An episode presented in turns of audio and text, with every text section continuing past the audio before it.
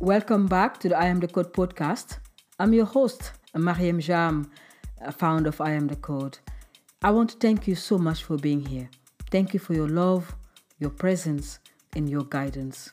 It means a lot. And thank you for sharing the podcast. It means so much to the whole I Am The Code team. Thank you.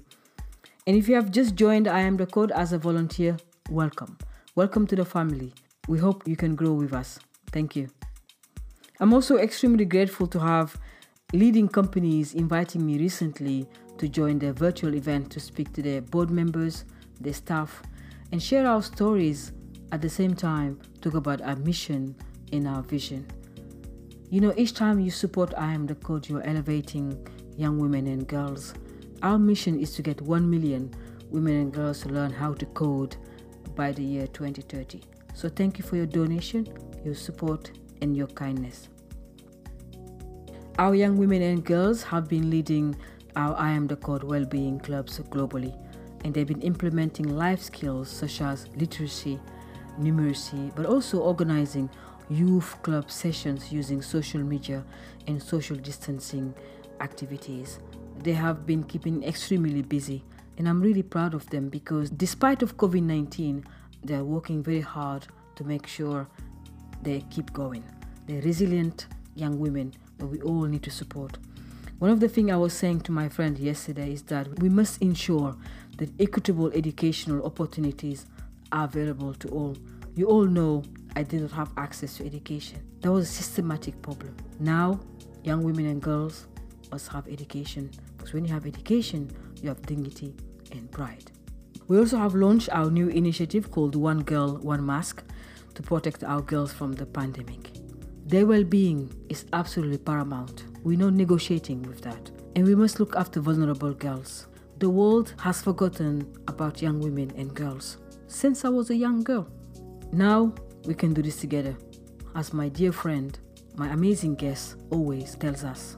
In this episode, I have the honor and privilege to be joined by my dear sister and friend from South Africa, Nomzamo Mbatha.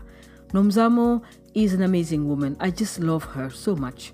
She's an actress, but also represents global brands that have purpose and mission. She's also a humanitarian, someone who cares about the refugees and marginalized communities because she was one of them. I met Nomzamo at the United Nations headquarters in New York, where we were both invited to speak to world leaders. And alongside us, we have Amina Mohammed, the United Nations Deputy Secretary General, somebody we admire and love in Africa. I didn't know who Nomzamo was. She was just a panelist like myself. But when we sat down and starting to talk about our work, and she started speaking, I was like, excuse me, who is that woman? It was absolutely amazing. She was beautiful, strong, eloquent, accurate, but also she commanded the room, and I just loved that about her. And since then, I felt in love and invited her to come and join us in New York, where we had the I Am The Code, uh, where we were featured in Times Square with Nasdaq. She took her entire afternoon and came and visit us. She's also a U N H C R Goodwill Ambassador. It's very rare to see Africans Goodwill Ambassadors doing the work Nomzamo does in a very meaningful way. We spoke to her from her home in Los Angeles, where her movie is coming up this year. I can't wait to watch it. She's genuinely a star to watch. And in Africa, I think we're very, very proud to have someone like her. I had an amazing time with her. I didn't want to actually end the podcast. We could have spoken for hours and hours. But I really hope you enjoy my conversation with her, because she's wise. The things she says is everyone should listen to it. Thank you so much for being here. I will see you on the other side. My dearest Nomzamo, how are you? I am so much better for talking to you, my friend. I have oh. missed you. I've missed you. I'm so glad we're doing this. We are so excited to have you. You know, you have no idea. Oh. Really excited, really excited. I'm just happy to see the growth of I Am The Code. I'm, I'm, I'm, I'm, I'm so incredibly proud that we have a podcast now, which is amazing. I know. Uh, which means you're moving with the world, right? Thank even you so much during, for having us. Even during these uh, uh, unprecedented times. I know, I know. You know, I, I always say to, you know, we have an amazing uh, team now working with us. I say every time before I start the podcast, I tell people why I wanted them to come on the podcast. And I, I have two things I really want to say before we start. The reason why I wanted to have you on this podcast is, you know, you are someone I really admire. Um, I remember working in New York at the United Nations head office. And uh, and um, I, I came in. I really didn't know who you were. Like, I just have no idea. I just received a, a message saying you're gonna. This is your panel, just as always. And I came into the room and I saw this beauty, this really Aww. amazing lady. And uh, and you were so kind to me. You came and say, "Hey, Marieme," you gave me a hug, and uh, it was so amazing. Really, we entered the, the room. You know, this is United Nations headquarters. It's so big. And when you start talking, I said, "Oh my God, who's this woman? How come I didn't meet her before?" I was like, whoa, no, no, no, no, no, this is not possible. And I was so excited to meet you because you were talking with clarity, with power, with authority. It was so beautiful to see, honestly. And then, uh, you know, after the talk, you, you know, you were really polite and loving and caring, you know, just stay who you are. And then, we had a, a massive historical moment at I Am The Code where we were invited in New York at the New York Stock Exchange. I know how busy mm. you are. And, uh, you know, and I invited you to come and be part of it because it was so big. And you you came in, you know, with your busy time, you, you recording it. And I'm going to tell the people in a minute what you do. And then you came in. You gave us your time. You spent the whole afternoon with us. And, uh, and I really want to say that before we start the podcast, that thank you so much for... for your humanity, for everything you're doing for, for, for, for the world. But also wow. thank you for really those two moments. I will never forget it because I did not know who you were at all.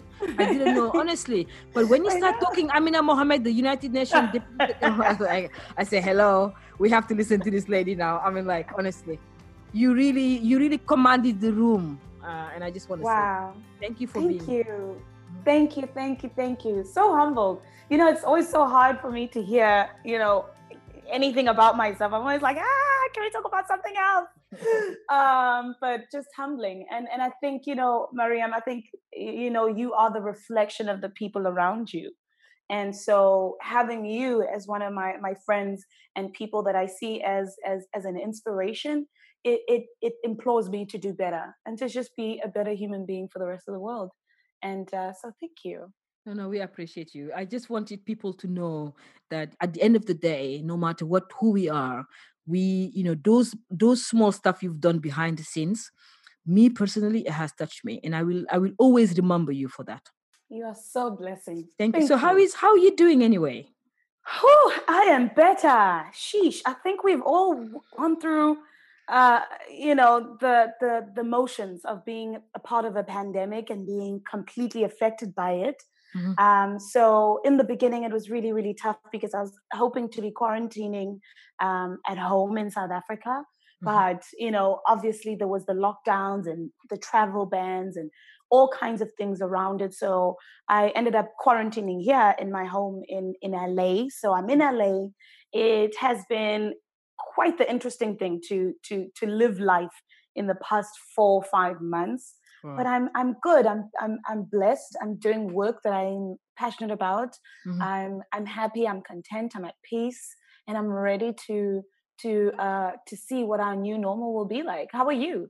I'm good. We are very good. We're working very hard. As you said, we just launched this podcast. We thought it's going to be a small one. Now it's gone really big. Is there anything that you do small? Yeah, we try. So what was the last event you did before the lockdown? Can I tell you what a blessing it was? I had decided to, I, I had known that I wasn't going to be around for my mother's birthday on the twenty-first of March because I thought mm-hmm. I might be working in L A, but I'll probably be home in April, so I won't be around for her birthday, which was going to be on the twenty-first of March. But I had this opportunity with Turkish Airlines where they were going to, um, they had offered to take me uh, to Istanbul and mm-hmm. I could bring a guest um, and they just wanted to show me the city of Istanbul. So I took my mother I said, let's go for a birthday trip, uh, an early birthday trip. And so she she was obviously game. It was her first time on an international flight. It was her first time leaving the She's country. So beautiful, though. I love her. Oh, thank yeah, you. She, she's she's beautiful. She got the swag in her, right? Oh, yes. Uh, very, very spunky woman. Um, she got the swag. I love when she wear white. And I, I do go sometime and, and kind of like sneak on social media to look what she what you guys do. But she's beautiful. She's really beautiful. I'm guessing you saw you saw the dancing video as well. I know, I know. She's beautiful. Yeah, so we got to go to um, Istanbul. I got to take my mom on a on a on a trip, and we had so much fun. Um, and literally, we separated at the airport. The oh. flight back to South Africa um, was in the evening, and mine was early morning the next day. So we separated at the airport, and I was flying to L A, and that was the last thing I did. Oh, wow. That's amazing. Maybe people don't know, you know, they may not know what you do. Can you, do you mind just sharing with the audience, what do you actually do? So my first hat that I wear is that of an actress. Mm-hmm. I, uh, I was um, discovered in South Africa, and I was a student at the time, uh, studying at the University of Cape Town, doing my Bachelor of Commerce account in accounting degree. And um, yeah, I was discovered, and then I I I I, I went on to star in a show that I thought was not going to be huge, and it turned out to be one of the biggest shows in South Africa, and uh, that catapulted me into um, the space of of of the entertainment industry. Mm-hmm. From then on, I started working with brands. I then became a spokesmodel and the face of of different uh, different brands, very leading brands and international brands. Um, and in that in that whirlwind, I was introduced to an incredible, incredible um, cause, mm-hmm. because I had always dreamed of working for the United Nations, yep. but I just didn't know which leg I would go into. And sure enough, U N H C R was um, launching a new campaign called the Luku Luku campaign. The Luku mm-hmm. Luku campaign was a, a, a vehicle to say that our common language is love and our common language is hope and mm-hmm. the ability to overcome, that we are more similar than we are different, and that we should amplify the voices of our forcibly displaced brothers and sisters on the continent, um, and, and to amplify the voices of refugees. And that is where we, our worlds com- uh, yes. and, and collided. That's um, true, so, that's true. So so from then on, did the Luku Luku campaign, went to uh, Malawi, from Malawi went to Kenya, uh, from Kenya went to South Sudan, did a lot of mission uh, and a lot of field work, and um, just making sure that I amplified the voices of refugees, and, mm-hmm. and fundraising, making sure we raised enough funds, or more than enough funds, of course, to assist and to alleviate some of the uh, shortages that obviously are experienced. Yep. And then in two thousand eighteen, I was named, um, you know, U N H C R Goodwill Ambassador. It's been a beautiful labor of love and an incredible journey that has just altered my view on humanity even more. You know, and and, and here's the thing, Mariam, a lot of people only know Nomzamo in mm-hmm. starting out as, you know, uh, an actress. First international trip of my life, I went to Kenya. Oh, wow. Save the Children Sweden had taken, um, had chosen two children from each country mm-hmm. around the African continent. And we were all flown into Kenya for wow. weeks long of doing um, uh, different activations, saying what it is our realities are. I got mm. to meet kids from from from the from the D R C. I got to meet kids from Ethiopia, wow. from Somalia. I had never in my entire life, you know, thought that mm. that would be, you know, I guess the introduction. And I'm grateful I'm able to connect the dots looking back. You know, mm. because I've always I've always been a humanitarian at heart. I had always st- stood up for the most marginalized, and I've always been very vocal, even as a child. You know, in high school I was called Big Mouth. You know, because all the kids, oh, we're not Big Mouth. You want to talk oh, wow. all the time. You know. So maybe let, let's talk about your childhood. So what did you do? Did, where did you Where did you grow up? Did you grow up in South Africa? You know, you you you grew up in South Africa, right? I did. I mm-hmm. grew up in a in an area called Kwamashu. So mm-hmm. Kwamashu is a township, and a township is a very, um, you know, impoverished area We we do, people who live in Kwamashu, you know, there's, because it was built by the apartheid government it, it, back in the day. It was supposed it was a lot. It was an area that was that Black people were put in in in regards to a, a very systemic like structure. segregation, segregation, segregation in a very systemic structure to mm-hmm. make sure that, you know, you're far from the urban areas, so you're not going to the best schools. You can't access the best education. You can't access the best resources, right? So mm-hmm. grew up um, and, and was raised by my grandmother. But, you know, and, and, and I was very exposed. You know, there was gangs. We, going to sleep at night, we'd be hearing gunshots all the time. Mm-hmm. You knew you had to, there was a survival, you know, element to it. You know, as soon as you hear the gunshots, my grandmother would say, lights out. And sure enough, it's either we're blowing a candle or we're switching off the lights and we're closing the curtains and we're going into bed, you know? Um, so, so it must have been traumatizing, no? Very traumatizing, very traumatizing. I mean, I, I think I still suffer from the P T S D even to today. You know, with your, your profile, you are very down to earth. Um, is it because you, you really understand, um, you know, where you come from? You, you just you just didn't wake up like this, you know. You really had to oh. make your way. Is it because you've been through that difficulty, understanding poverty, understanding, you know, segregation? Thank you. I mean, it, there's an element of things. One, I was raised by my grandmother who mm-hmm. suffered no fools and was very, very um, adamant in teaching me about humility. She's no longer on earth, but her, her life and her spirit lives inside of me, and I'm grateful for that. Mm. But most importantly, it's that I was exposed to all of it. I was exposed to the poverty. I was exposed to the segregation. I was exposed to the uh, social inequities. And I've never been one to deny my childhood, to deny where I come from, to deny who I am. And I know that in shining a light on where I come from and what makes me who I am, I'm able to shine a light on so many young girls and boys who think they cannot make it. I mm-hmm. have to be honest about the things that I experienced as a child growing up so that you can see that it is possible to make it out. I grew up, uh, Mariam, telling myself that I may have been born into the circumstance, but this is not where I will die. So that's so powerful. Like I said before earlier, when I heard you uh, at the United Nations mm. with Amina, with Amina Mohammed, the United Nations Secretary General, when you when you spoke, it, it went straight into my bones. I was like, wow, this woman is ah. so powerful. So um, one of my questions to you is, you've been nominated as U N United Nations Goodwill Ambassador, and you are, you know, you've been underground, you've seen refugees, you've seen poverty. Can you explain a little bit about your role, what is Intel, and uh, and how can we make sure we elevate more voices like yours to, you know, there are eighty million refugees across the world right now, nearly. Can you can you explain a little bit more about your role?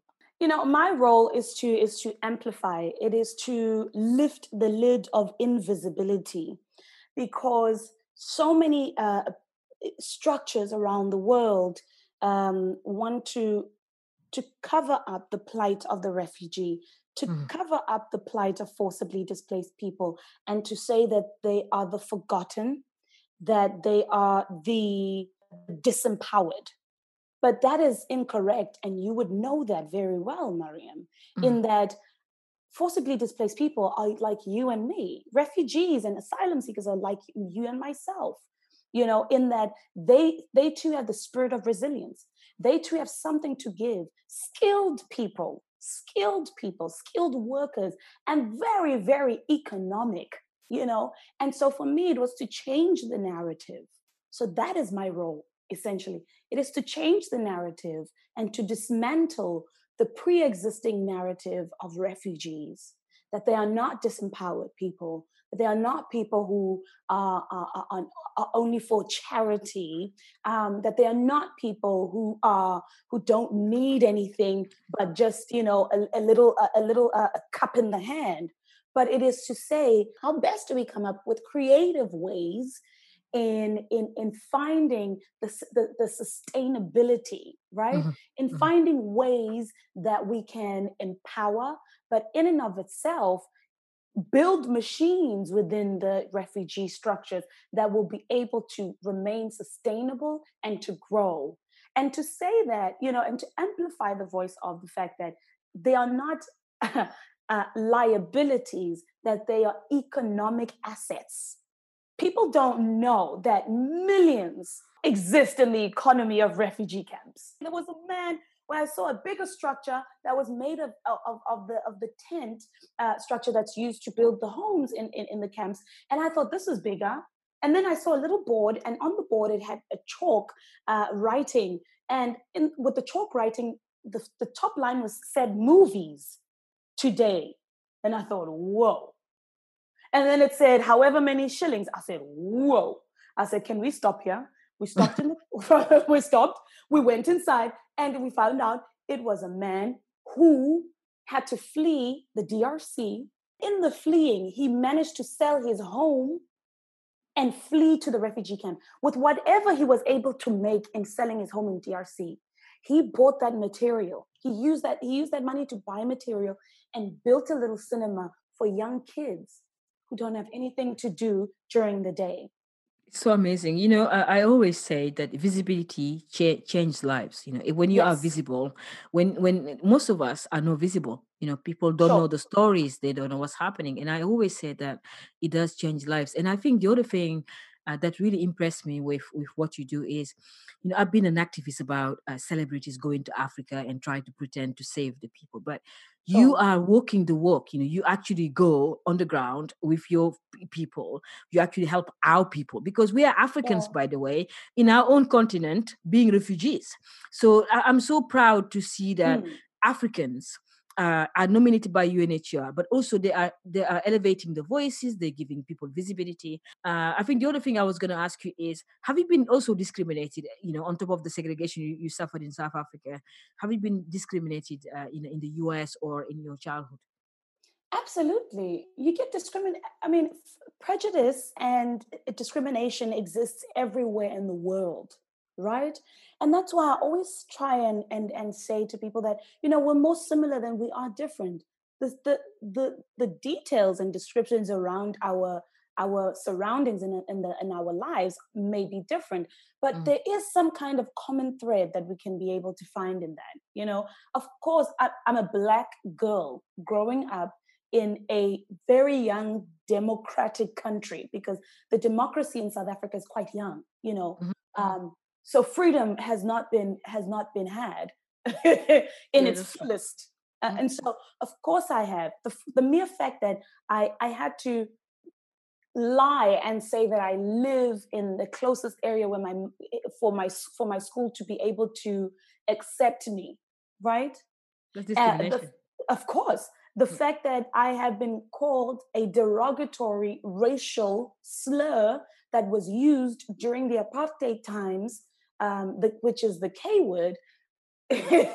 I have, I have, I have experienced that. So definitely, especially even as a woman going into the entertainment industry. Oh yeah, don't speak, I mean, don't don't be too passionate. Mm-mm. Don't speak too loud. Yep. You're emotional. You're, you're, you're, it's too emotional. You, you need to calm down. Is it that time of the month? Oh my, mm-hmm. she thinks yep. she's smart. Just sit there and be a pretty face. Who do you think you are? You have no business speaking about politics. You have no, what do you know about refugees? Sit there and just be pretty and take pictures. We experience discrim- discrimination and prejudice every single day of our lives. And for as wow. long as we say nothing to it, we continue to nurture it and make sure it grows. But for as long as we stand up for that mm-hmm. Mm-hmm. injustice, we are dismantling. And how do you fight that? You are an actress, a producer, you know, someone who's like yes. really beautiful. We you represent brands like global brands. How do you keep your voice uh, authentic? You, because I know you're not afraid. You always speak your mind.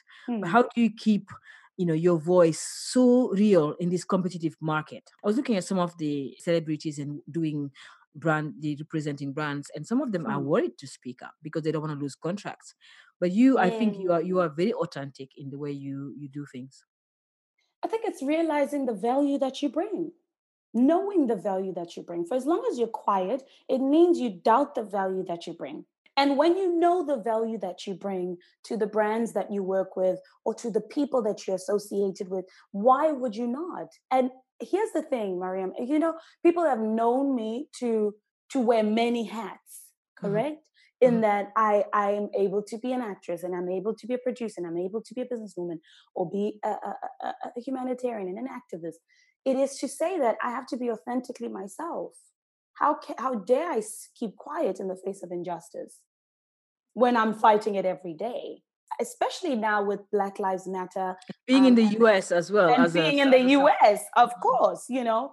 Um, there was no way that that uh, cannot affect you. For as long as you have faced injustice once or twice or however many times in your life, when you see it, and we are watching a man dying, I have never seen anything like it. And, and, and, and we all remember the voice. We all remember yeah. that cry. Also, you know, there's a quote that I actually posted yesterday on my on my Instagram, and I and I love it so much, and I want to actually share it. Mm-hmm. It says, if you're not sure how to respond, listen. If you're not sure what to read, research. If you're not sure what to do, donate. Not sure becomes not my problem. It's mm-hmm. not enough to be not sure when racism is still taking lives. So we have to educate each other. Yes. I mean, I, I love it. And I, and for me, you know, Mariam, we have to, now is the time to educate. Mm, mm. We're educating. School is in session. No stone will go unturned, which is why my quote and my motto in life is to lift the lid of invisibility. We have to lift the lid of invisibility. We have to face things. We have to talk about things. I know that you, like I said, you, you are an actress and a producer, and we're so proud of you as an African woman. You are working with big companies and, and big people, and you have to not stay on your line, but you sure. like, I am me. And I saw you in New York. You dressed so beautifully, by the way. Thank you, my darling. Thank you. So what would you say to your younger self then? Ah, oh, I would tell her that she will conquer her wars, and that it does get sunnier. It does. It gets sunnier, much sunnier. I went through a lot as a young girl, Mariam. You know, um, it, there was a lot of self-doubt. At some point in time, I tell the story all the time. It's the funniest thing. At some point in time, I thought to myself, maybe I should be a domestic worker and go and clean people's houses, but clean rich people's houses, so I can be able to be in the big houses, just to be closer to the power of proximity. Mm-hmm. And maybe I can be able to claim it, not because of the materialistic aspect of it, but because of wanting to show myself that I can get out of Kwamashu. I mm-hmm. can make it out. It's not normal for a twelve-year-old or a thirteen-year-old like myself at the time, walking to the bus stop and passing a dead body and having to check if I knew if it was my neighbor or someone that I knew, so that I could run back home and tell my grandmother. And if it wasn't anyone that I know, I can go straight to the bus stop. And then on days when it would be raining, the rain pouring down on me, pouring down on me, wetting my school uniform down to the soles of my feet because I had holes in my school shoes. And then knowing that my, my white socks would go brown because now I'm walking in the in, in the mud, right? But knowing, uh, knowing that I've already wrapped up my school books in a plastic bag and putting them in a backpack. And then walking and knowing and telling myself that it will get sunny one day for you, baby girl. It will get sunny. You were born into the circumstance, but this is not where you will end up. This is not where you will die. And everything, every single life decision that I made, it was an intentional life decision to say, how do we get out? How are we going to make it out? And we did. Constantly telling myself that I want to leave my generation better than I found it. Not just generation in the global aspect of things, but the generation of my family. And so to any young girl in Kakuma listening right now or anywhere else, you have to believe that you will break the generational curse. You will break it. You will leave the generation of your family better than you found it. Whether it is making sure that you get whatever education that you can get. Whether it is writing a book, whether it is speaking up, but your name, your name will be remembered. You are going to be someone. You will leave it better than you found it. And you will look back and know. That day when you're walking and knowing inside of you, like walking in the bus stop and knowing sure. that this pain, I suffer this pain. This pain is so unique, you, you know. Absolutely. It, unless you understand this, like desperation, I will say it's like, yes. uh, uh, it is. You understand this and you... This is what is driving you today to become this beautiful woman, this U N H C R ambassador, this, this representative brand, and speaking up for the truth. Hmm. And I think that your message to young women and girls is so inspiring. How can we make sure we amplify your, your voice even further? Because I think the world needs to listen to this story, because everybody sees you and think, oh, she made it. And my young girls in Kakuma, they think when, when visitors come, you know, they're just beautiful and everything is done. But how can we make sure they stay grounded and humble and mm. focused? How do we do that? Remember your roots. Remember where you come from. That should always keep your feet on the ground. Always keep your feet on the ground. And to know that no man is an island. I am because you are. Mm-hmm. Ubuntu. Ubuntu, right? And continuously wanting to make the world a better place in whichever way you can, because you know what it's like to be invisible in the world, right? Mm-hmm. You know what it's like to be invisible in the world. Yeah. How then do you forget that feeling when you are at a certain position in your life? You cannot forget it. It is with you. It is, it is the, it is the thing that makes up your D N A. It is the very thing that makes up your D N A. I know you mentor so many, um, you know, young women and boys yes. and girls across the world. People look up to you on Twitter, on Instagram, on social media. What what you say, they find inspiring. I was looking the other day. We're doing some research to see if we can invite you. Everything you put on, you know, is positive. And sometimes you got some trolls who are crazy. Um, mm. That's what you... But I like the way you deal with them. You just block them, which is really fantastic. It's exactly. so great. But why why do you think mentoring is important? Did you have any mentor? I know you're very close to your mom. I'm a middle child, which is why I have my own brain and I move according to my own little path and I do my own thing. Um, but everyone is close to me. So that's what happens when you're a middle child. Um, but um, yeah, I, I, I, I believe in mentorship because it's so important that we,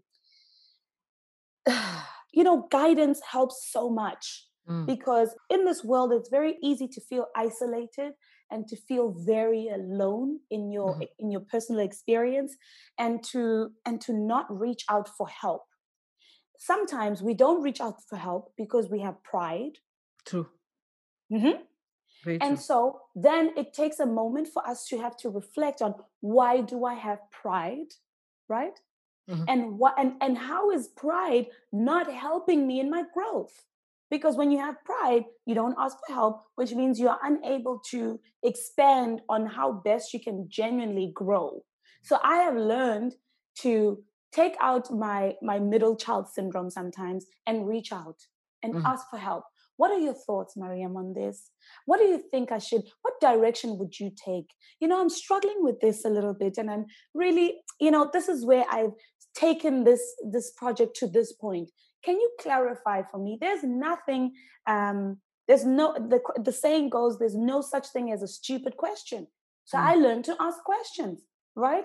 For as yeah. long as I don't know, I can't grow. So mentorship is that. It's able to reach out and to say, help me see better. Help me see better. Help me to do better. How do you best, you know, uh, navigate this? In my acting career, I have an, I have my mentor who used to be, was my boss in the beginning, and now she's my friend and she's like my mother, but she's also now a business partner, you see, because we have had that growth in, in our in our uh, uh, relationship. Mm.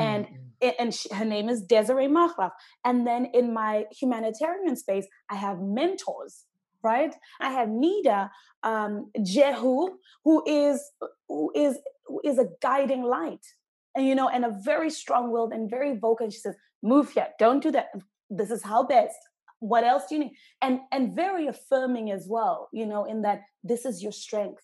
Use your voice. Do not be afraid. So, are you saying that the mentors can also tell you the, you know, they can they can guide you and tell you the truth, because you need you need mentors who don't who are not afraid of you. I mean, with, oh, yes. the, cali- with the caliber you have, you know, sometimes people tend to probably massage the words. But are you saying that you need mentors who can be honest with you, authentic, and tell the truth? Yes, and the only way that I can be able to receive that, to whoever's listening, we have to be open to it. Mm-hmm. So many times people receive criticism and they go into a defense mode. Don't defend, receive it. Especially if these people have become your mentors and they are going to be honest about your capabilities, about your strengths, about your weaknesses. And weaknesses are just an opportunity for you to strengthen something. It's an opportunity for you to get better at something. I want to know what my weaknesses are. What did you think? What are your thoughts? Not because I'm insecure about my work or about myself, but because I care about my work and I care about myself. And in caring about my work and caring about myself, it means that I care about my growth. I care about my potential, because I constantly want to keep growing and to strengthen and be a better woman for the world and a better woman for myself. So when you are going to have mentors, you cannot have what Michael Jackson used to call yes men around you. You have to have people who are going to tell you the truth when it mm-hmm. is not going great.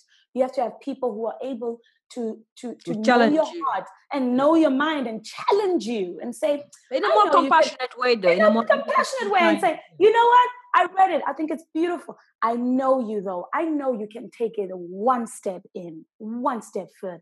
And then you read it again and you go back to the drawing board. And guess what? You come out better. One of the things I've learned this this lockdown is that I was... I, d- I didn't know how to ask for help. And then because because of my background, I mm. of my of my childhood, I I I was afraid of rejection.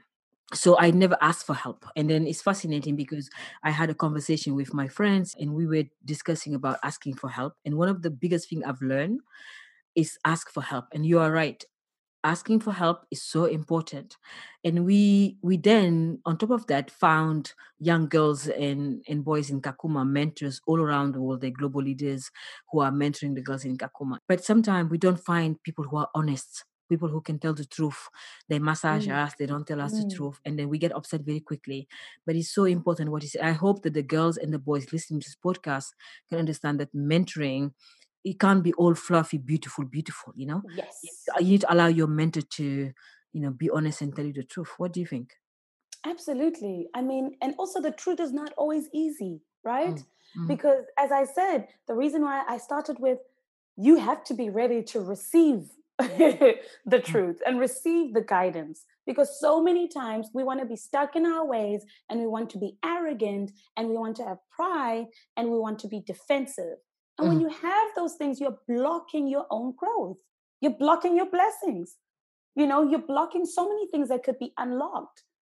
Do you think, I mean, you, in fact, this is the best example. Do you think a C E O can run a business by himself? Can he be on the in, in the in the store as a cashier? Can he can he can he also be can he also be cleaning the store? Can he also be running the marketing? Can he also be running the the, the C S I? Can he also all these different departments? How do you think the C E O is able to make the greatest decisions for the growth of the company?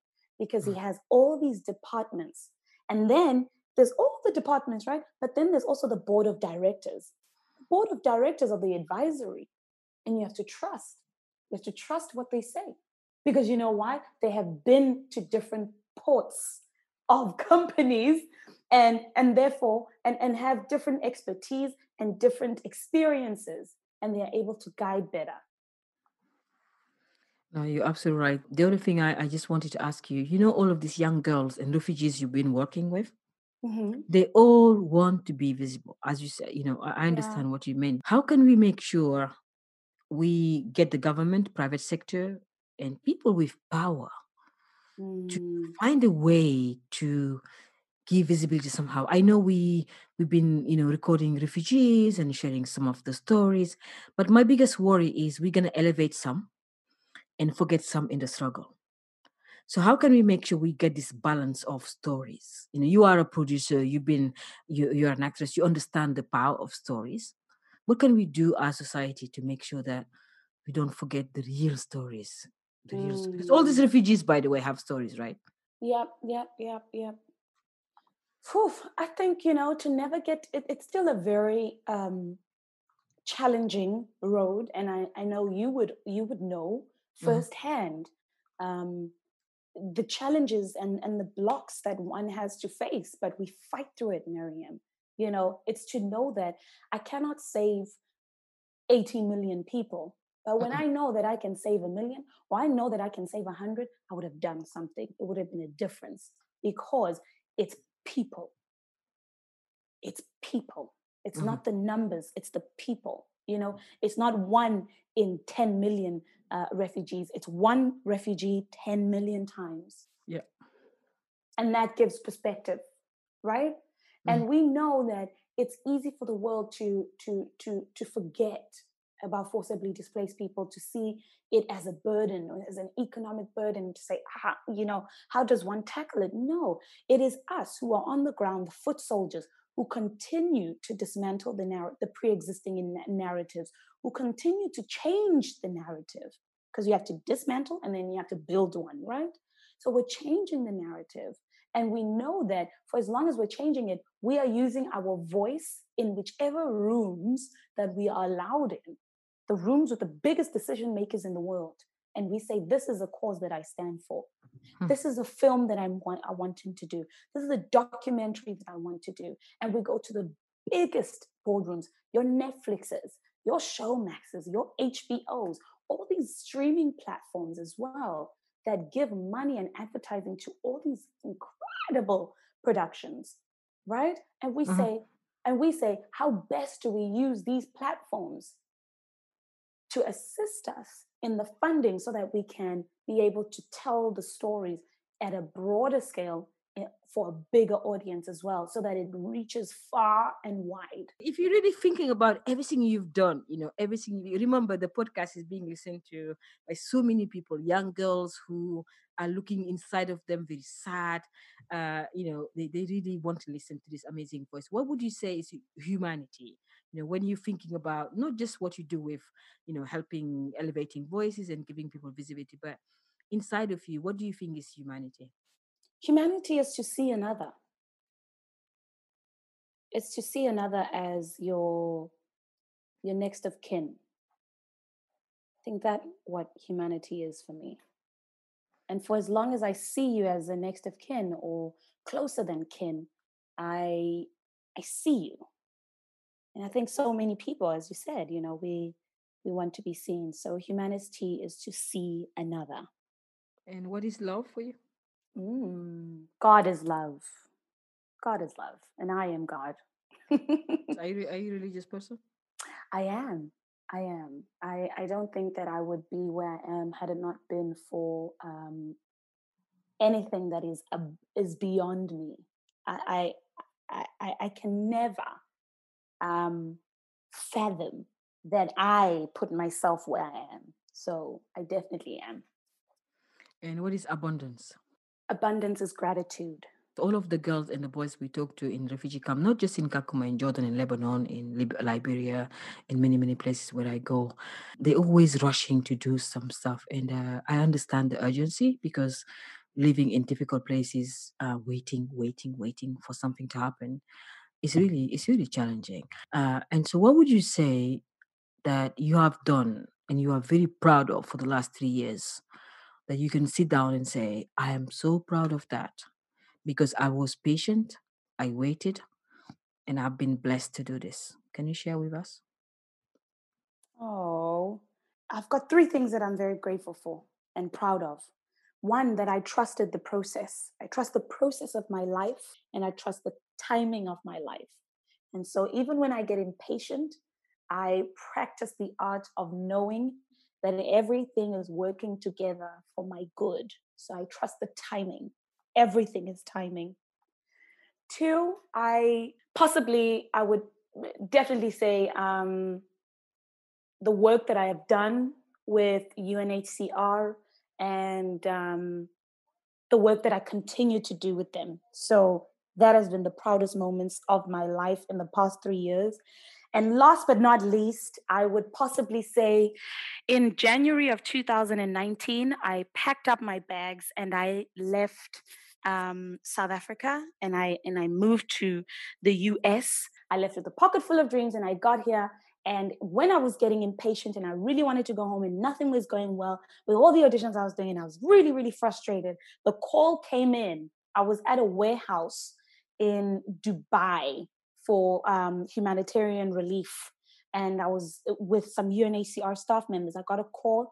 They said, you need to come back to the U S tomorrow morning or at the latest the next day, the following day, because you have an audition with Paramount Studios for Coming to America two.